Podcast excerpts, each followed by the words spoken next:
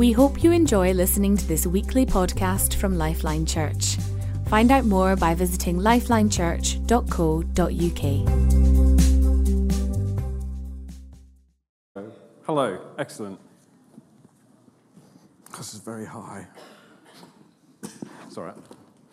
Um, yeah, I can do things like that. That's fine. Cool. Hi, everyone. Well, I was supposed to be sharing this um, a few weeks ago, some date in August, I think it was.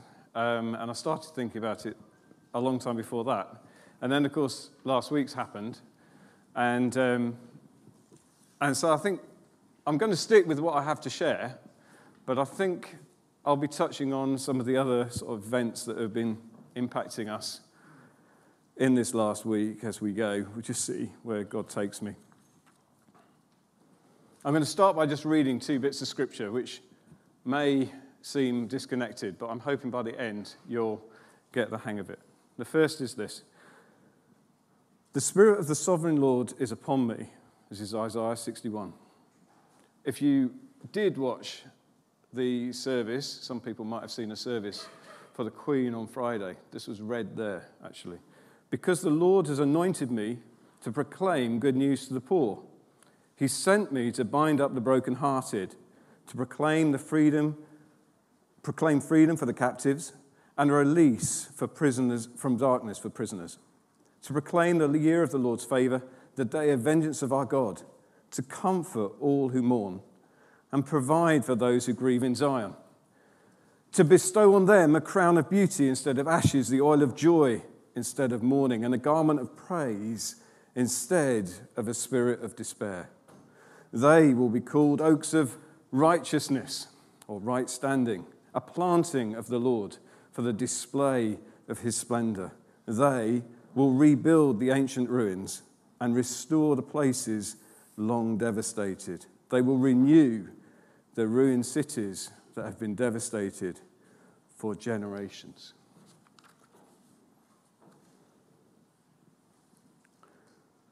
Now, when they finished eating, Jesus said to Simon Peter, Simon, son of John, do you love me more than these? Yes, Lord, you know that I love you. Jesus said, Feed my lambs. Again, Jesus said, Simon, son of John, do you love me? He answered, Yes, Lord, you know that I love you. Jesus said, Take care of my sheep. And then the third time he said, said to him, Simon, son of John, do you love me? Peter was hurt because Jesus had asked him the third time, Do you love me? And he said, Lord, you know all things. You know that I love you. And Jesus said, Feed my sheep. Very truly, I tell you, when you were younger, you dressed yourself and went where you wanted. But when you are old, you'll stretch out your hands and someone else will dress you and lead you where you do not want to go.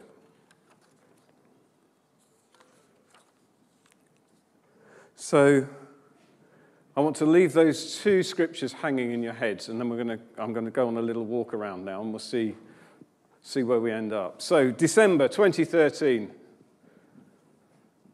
I don't, do you remember December 2013? I don't know what was happening in your life. What was happening in my life was this. It's very exciting. It's not actually my car, it's the picture I could find that was closest to my car. Uh, mine was a 6.3, of course, because it was 2013, but it was a new car. And I was so excited as I drove away from the garage, I had to take a photograph of the speedometer that showed it had done seven miles.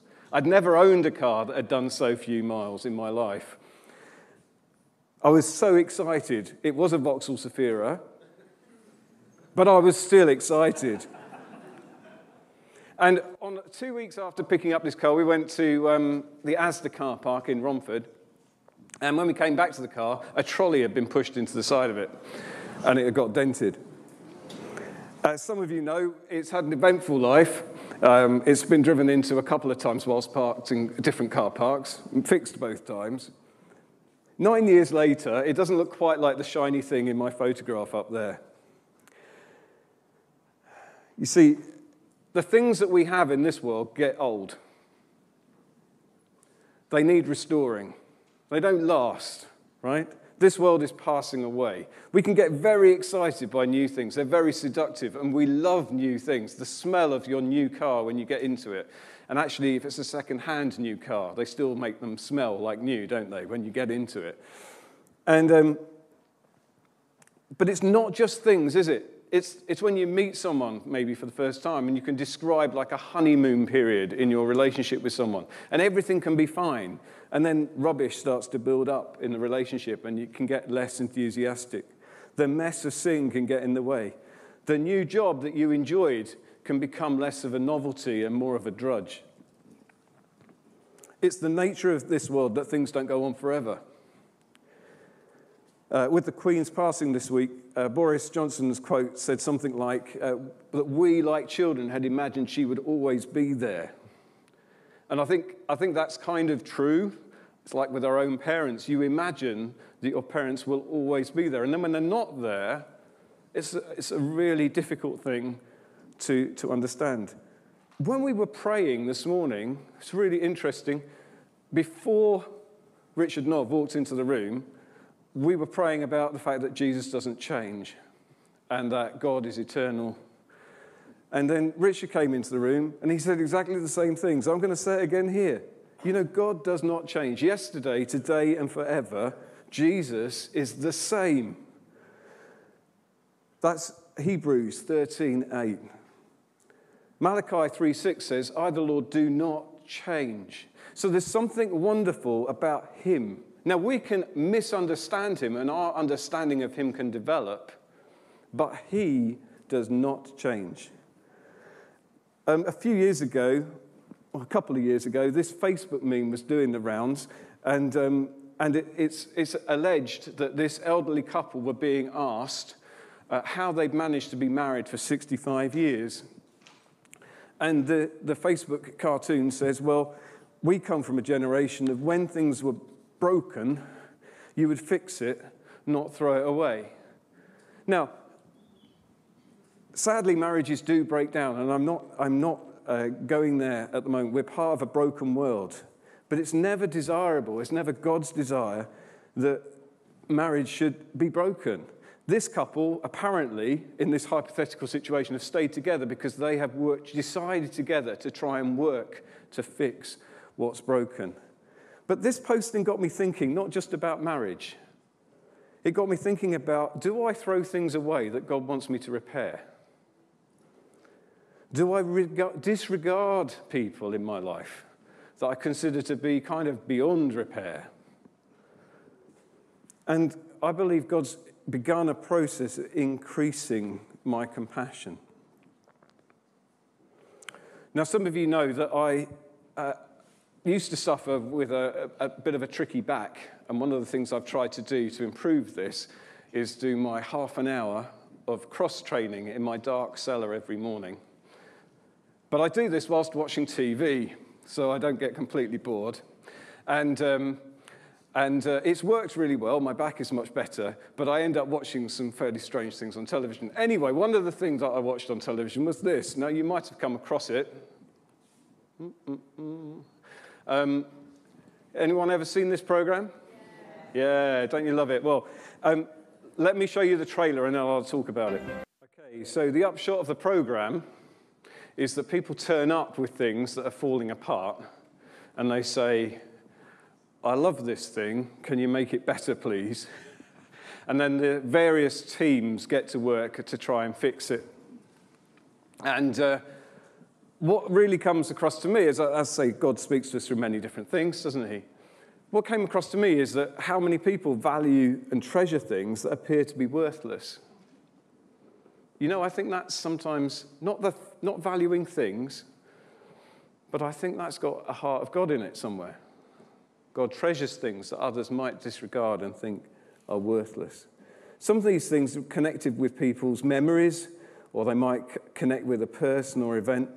But the restorers see something that isn't there and use skills that we don't have.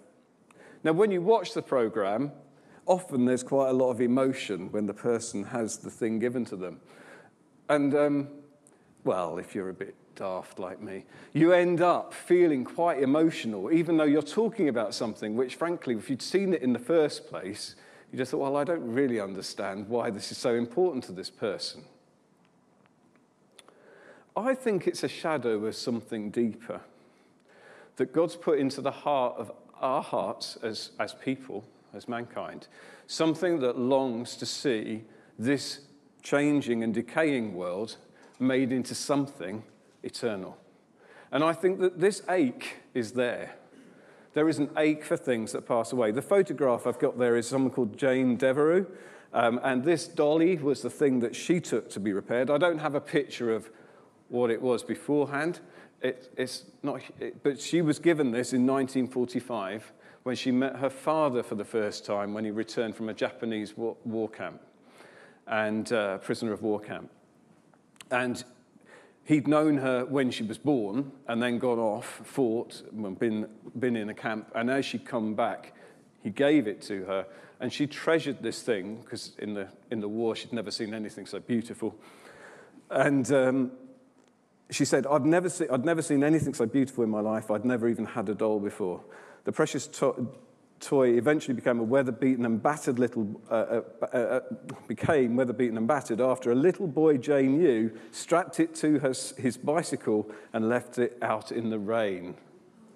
Goodness me. Anyway, it was then repaired and restored, and, you, and if, this is an example of the kind of program. But I suppose what I want, the kind of thing that goes on. But what I wanted to think about is are there treasures that, that we might be missing around us? Now, I'm not necessarily thinking, I'm not thinking about dollies necessarily, guys. What is it that we have around us? Who are they that God wants to restore? And how do we see what they could become? I've become increasingly aware of people not being okay in the place that I work. Um, I don't mean everyone, but just God has kind of caused different connections to bubble up. And, um, and just to be aware of how much goes on with people that you work with that you don't necessarily know about. There are the obvious things. If someone is off sick, then you know about that. But you don't know when someone is going through a divorce necessarily. You don't know when there's a contesting over who's going to have the children. You don't know about the man who's perhaps just retired after many years' work, whose wife has developed dementia after his working life, so that now he can't even go out of the house without worrying that his wife is going to disappear. Or the recently married young man whose wife has just lost a child through uh, miscarriage. Are these people too far from God to help them? Are their lives too broken for Him to help? Well, the thing that I feel God is stirring up in me is that it's not an accident that suddenly, out of the blue, I'm becoming aware of these things.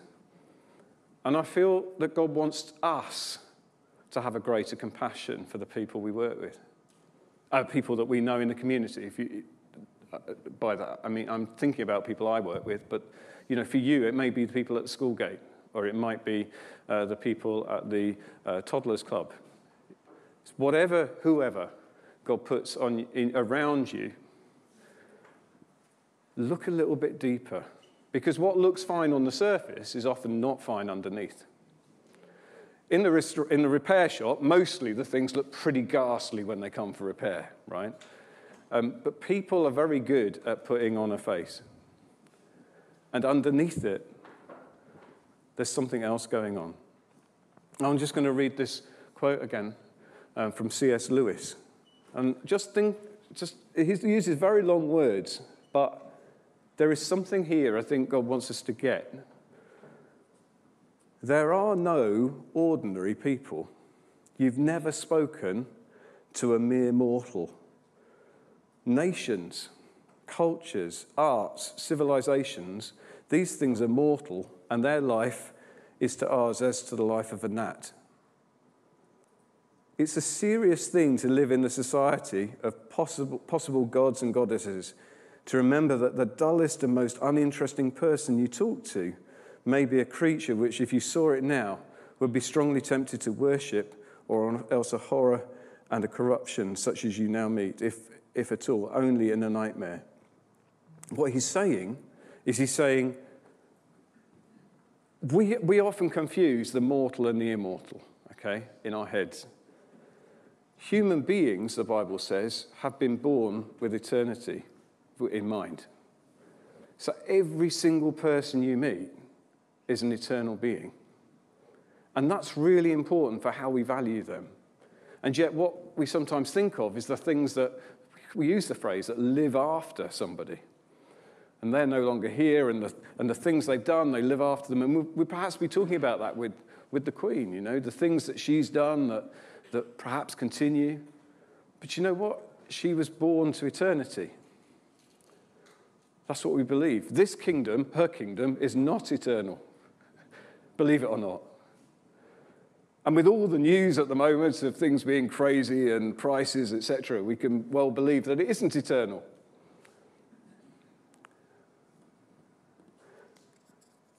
But that man that you talk with at the school gate, or that chap you see in Tesco's, or the woman you work with, she's eternal. And the amazing thing is that, that God puts us in this place where we kind of have to accept there are some things that we can't know except by the Spirit of God. And the world doesn't understand because it doesn't see things the same way. When we were praying for PJ, I remember this scripture being brought.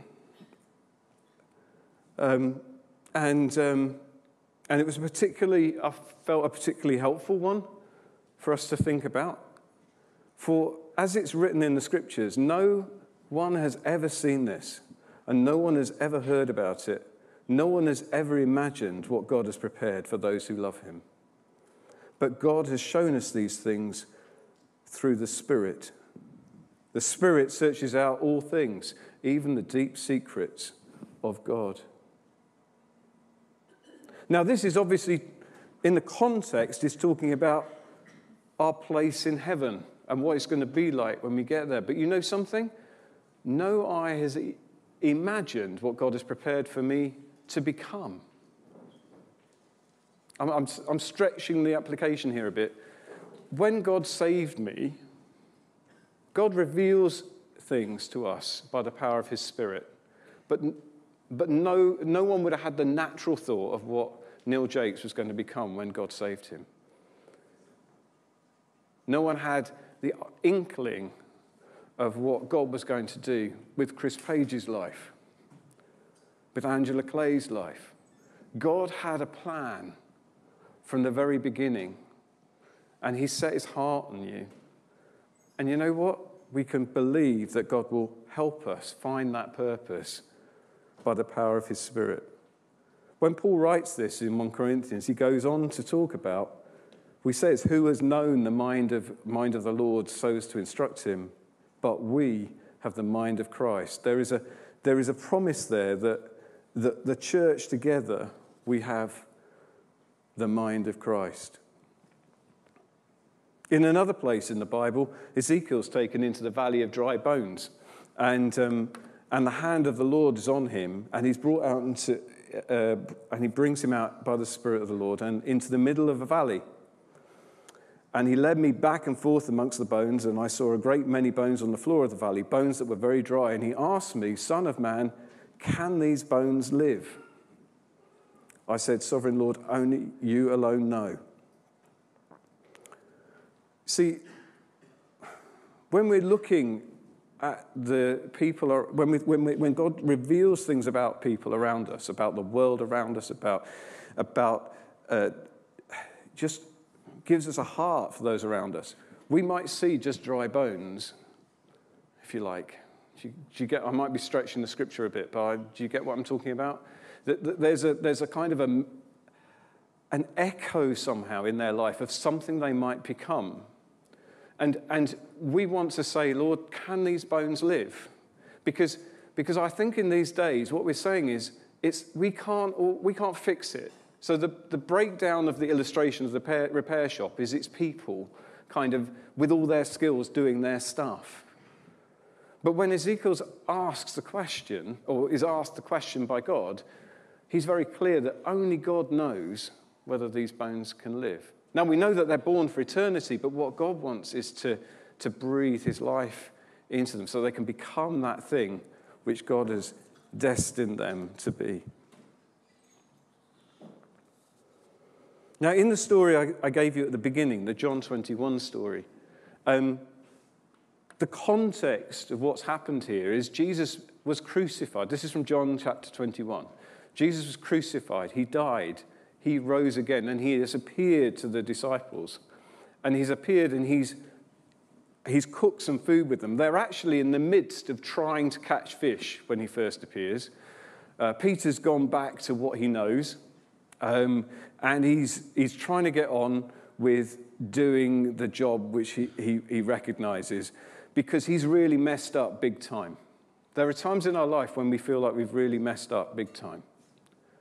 But Jesus meets with us at that point. Peter had been unsuccessful all night. And this fella from the beach says, Have you thought about trying the other side? And he throws the nets out the other side, and they nearly sink the boat because they're able to catch far more fish than they ever expected. And uh, they finished eating this fishy meal, this fishy breakfast. And Peter, on the night that Jesus was betrayed, he denied knowing Jesus three times. And Jesus knew that this was going to happen. But before this even happened in his life, he took, took his name Simon. He said, I'm not going to call you Simon, I'm going to call you Peter. It's quite interesting. He uses Simon in this story. I haven't quite worked out why that is. Maybe. We'll come back to that. But he changed his name to Peter, which means the rock. You see, Peter was completely changed by the power of the Spirit. You can be completely changed by the power of the Spirit. What has gone before does not have to be what dictates the future. Your history, as the phrase goes, is not your destiny. You're absolutely cut off from what God, from what has happened in your life. And whatever has happened, God brings us to this place to be restored. So he goes through this rather strange dialogue that's recorded in John 21, where, where Jesus asks the same question three times. And, and it's like some people, well, people think it's like a mirroring of, of Peter denying Jesus three times. And so, because he denied Jesus three times, he makes him kind of own, own him three times. Now, there is something a little weird going on in the Greek and I'm going to tell you a little bit about it. I don't pretend to know a lot about Greek, and I've seen a reference recently which suggests some of this is um, well, a little bit creative, but I'm going to stick with it because it agrees with what I felt God was saying. so, the way the phrase is written, or the way that it's written here, is just he says, Do you love me? And he says, Do you love me three times. Actually, the dialogue is Jesus says, Do you agape me. And Peter says, Yes, I phileo you. Agape, phileo. What do we mean? Well, agape is, is the love, we would say, the sacrificial love that God has for his people.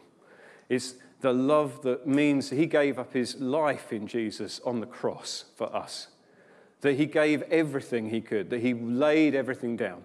Whereas phileo is what we would talk about as love within a family, love for a brother. It's still a real love, it's still a powerful love, but the agape is, is like a higher love. That's, that's how I've always been taught, and that's, that's what I want you to get. So Jesus is asking if he agapes him, and Peter seems to be responding with, Yes, I do, I phileo you, which is, is a little bit weird because it's like Jesus is saying, Do you, will you give yourself for me?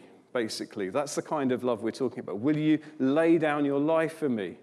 Will you? And he's just been shown, remember, Peter has just been shown what that phileo, sorry, what that agape love is. He's just seen Jesus being beaten. He's just seen Jesus die on the cross. And he's saying, Well, yeah, I do. I phileo you. But in a way, that's like a lower, lower love, in a way. I think that Peter had got into the mess he got because he'd overestimated his own strength. Surely I won't deny you, he says. And then he'd underestimated the power of the enemy to tempt. And he failed to rely on God's strength and ended up with failing as a result. So I think here he's being very real. Well, I'd, I'd really like to think I could, but actually I'm going to say this thing. I'm going to say I, I phileo you. But you see, I think Jesus sees beyond something here, which is what Jesus does. Because when he's asked him for the third time, the third time he asks him, he, he uses the same word that Peter uses so that at least they can agree. I think. And they're saying the same thing. But he goes on to say, very truly, very truly, when you were younger and dressed yourself, uh, you went where you wanted. But when you're old and you stretch out your hands, and someone will dress you and lead you where you do not want to go, which is a really strange verse, isn't it? But that's what we think Jesus is referring to there is the fact that actually, ultimately, Peter would do what? He would die for Jesus. So even though Peter couldn't say, I agapate you, what we see is that in Jesus' words over his life is that he knows that he will.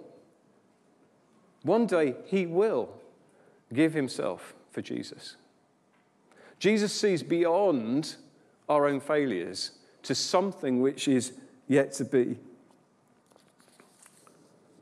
So he sees, he sees beyond his failure to a place that he, Peter can't imagine yet. And I think he's deliberately chosen to do this by a fire, which is where Peter was as he denied knowing Jesus. Was, the scripture says he was keeping himself warm by a fire. And there he is with the smoke in his eyes. He's probably still got, they didn't have many clothes, did they? He's probably still smelling of the smoke from a few days ago. And I just, I just feel that what we see there is that in his restoration, this is sometimes called um, Peter's restoration, this, this sort of verse, this passage, what we see is that, is that Jesus sees beyond what, what Peter can even imagine.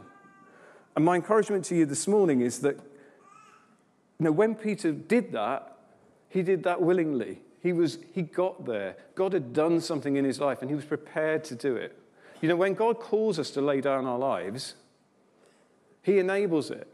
Um, now, we, we're very unlikely, mercifully, to give up our actual lives, but every day we make decisions about whether we do what we want or whether we lay down our lives and do what He wants us to do. Um, and I know that I can give testimony to the fact that when I've needed to make a sacrifice about something, God gives you that ability to do it. It's like it, it becomes natural. Uh, we were, uh, I mentioned this teacher's situation with his, uh, with his wife who had Alzheimer's. Um, we'd gone away on a trip together and sh- she went missing. We arrived down on the residential trip, his wife was missing at home. So immediately we arrived in Wales, I, I, I said, well, and we, I knew this had happened. We drove back again so that he could go and find his wife. His wife was found a long way from his home. Um, was really, really frightening. What I'm saying is, people said, well, uh, you don't want to drive all the way back. You've just got here. I said, well, it doesn't matter, does it? That's what he needs. And it was like, it was easy to do. And I'm, I'm just giving that as an illustration, not to say I'm big. What I'm saying is that the Holy Spirit allows you to do things which are beyond your comfort zone, that are, that are beyond what you thought you'd be able to do. And that's how he meets with us. And so, so this is the thing I want us to really come to sort of finish with that, that Jesus is our restorer. He sees beyond what we think we're capable of. He sees that we are actually a far more amazing creature than we think we are. Turn to the person next to you, say, You are a far more amazing creature than you think you are.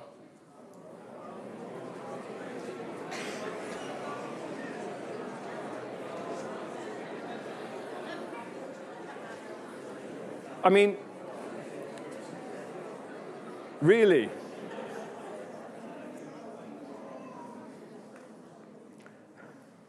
I, have got so many thoughts going around in my head. I just want to make sure I'm being clear on this. So, so it, I started with the word restoration, and I've, and I've gone around a bit. But there's two things I want us to catch this morning. One is how much God's heart is to restore you. And when He's restoring you, He's not making something that you used to be. So in the repair shop, you take something that used to be great, and if you're lucky, you end up with something that is as great as it was before. When Jesus took Peter, He didn't take him and put him back where he used to be. He took Peter, who denied him three times, and made him into the rock on which he built his church.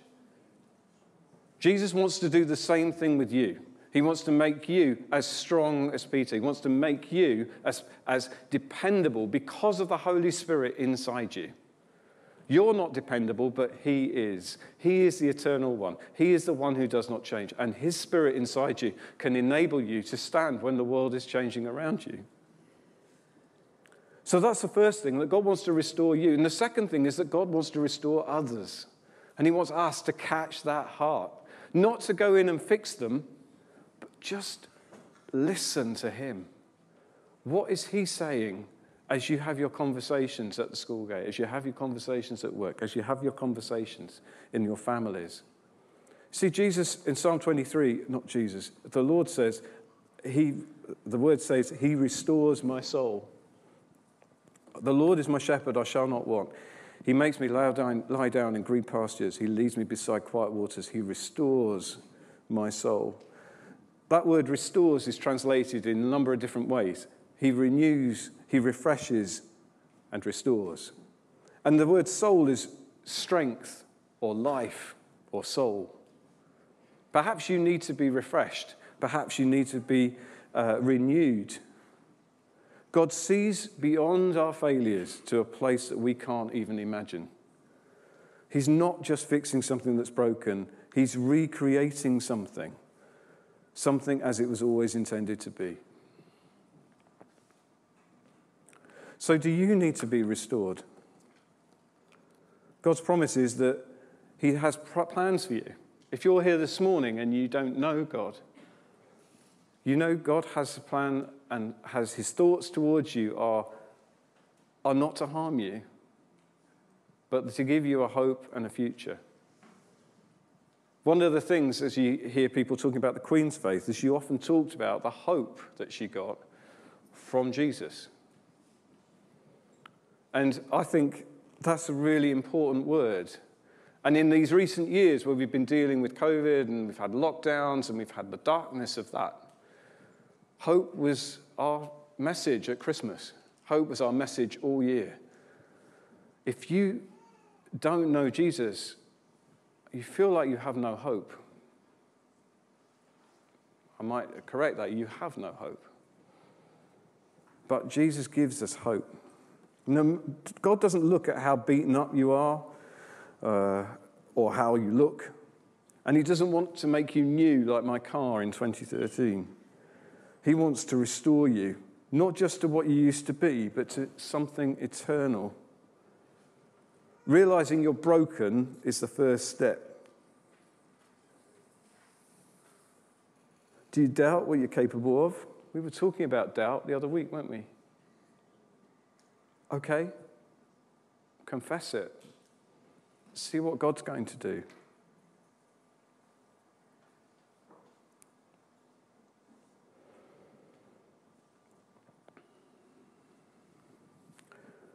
And finally, I just want us to think about for those of us who feel like we've already been restored and we, are connected with the Father, I, I, I believe God has been working something in my heart that He wants you to catch, which is that thing of compassion.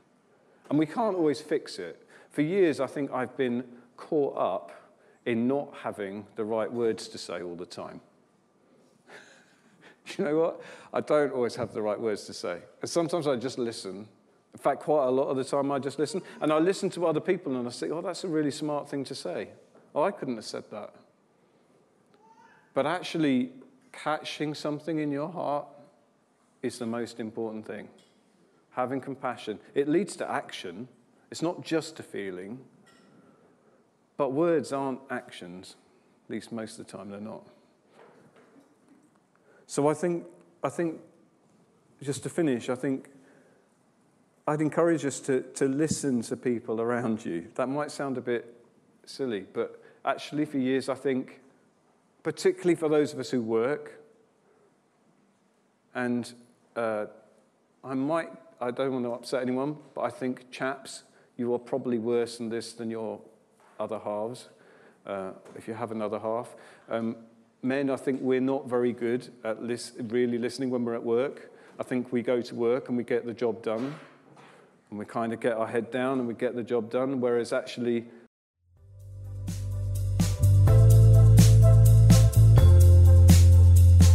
Thank you for listening to this podcast by Lifeline Church. We hope this message has been an encouragement to you. We are a relational church with a passion to demonstrate God's love to one another and our surrounding community in real and practical ways. We believe that God has called us to have an impact on our families, our communities, and our nation.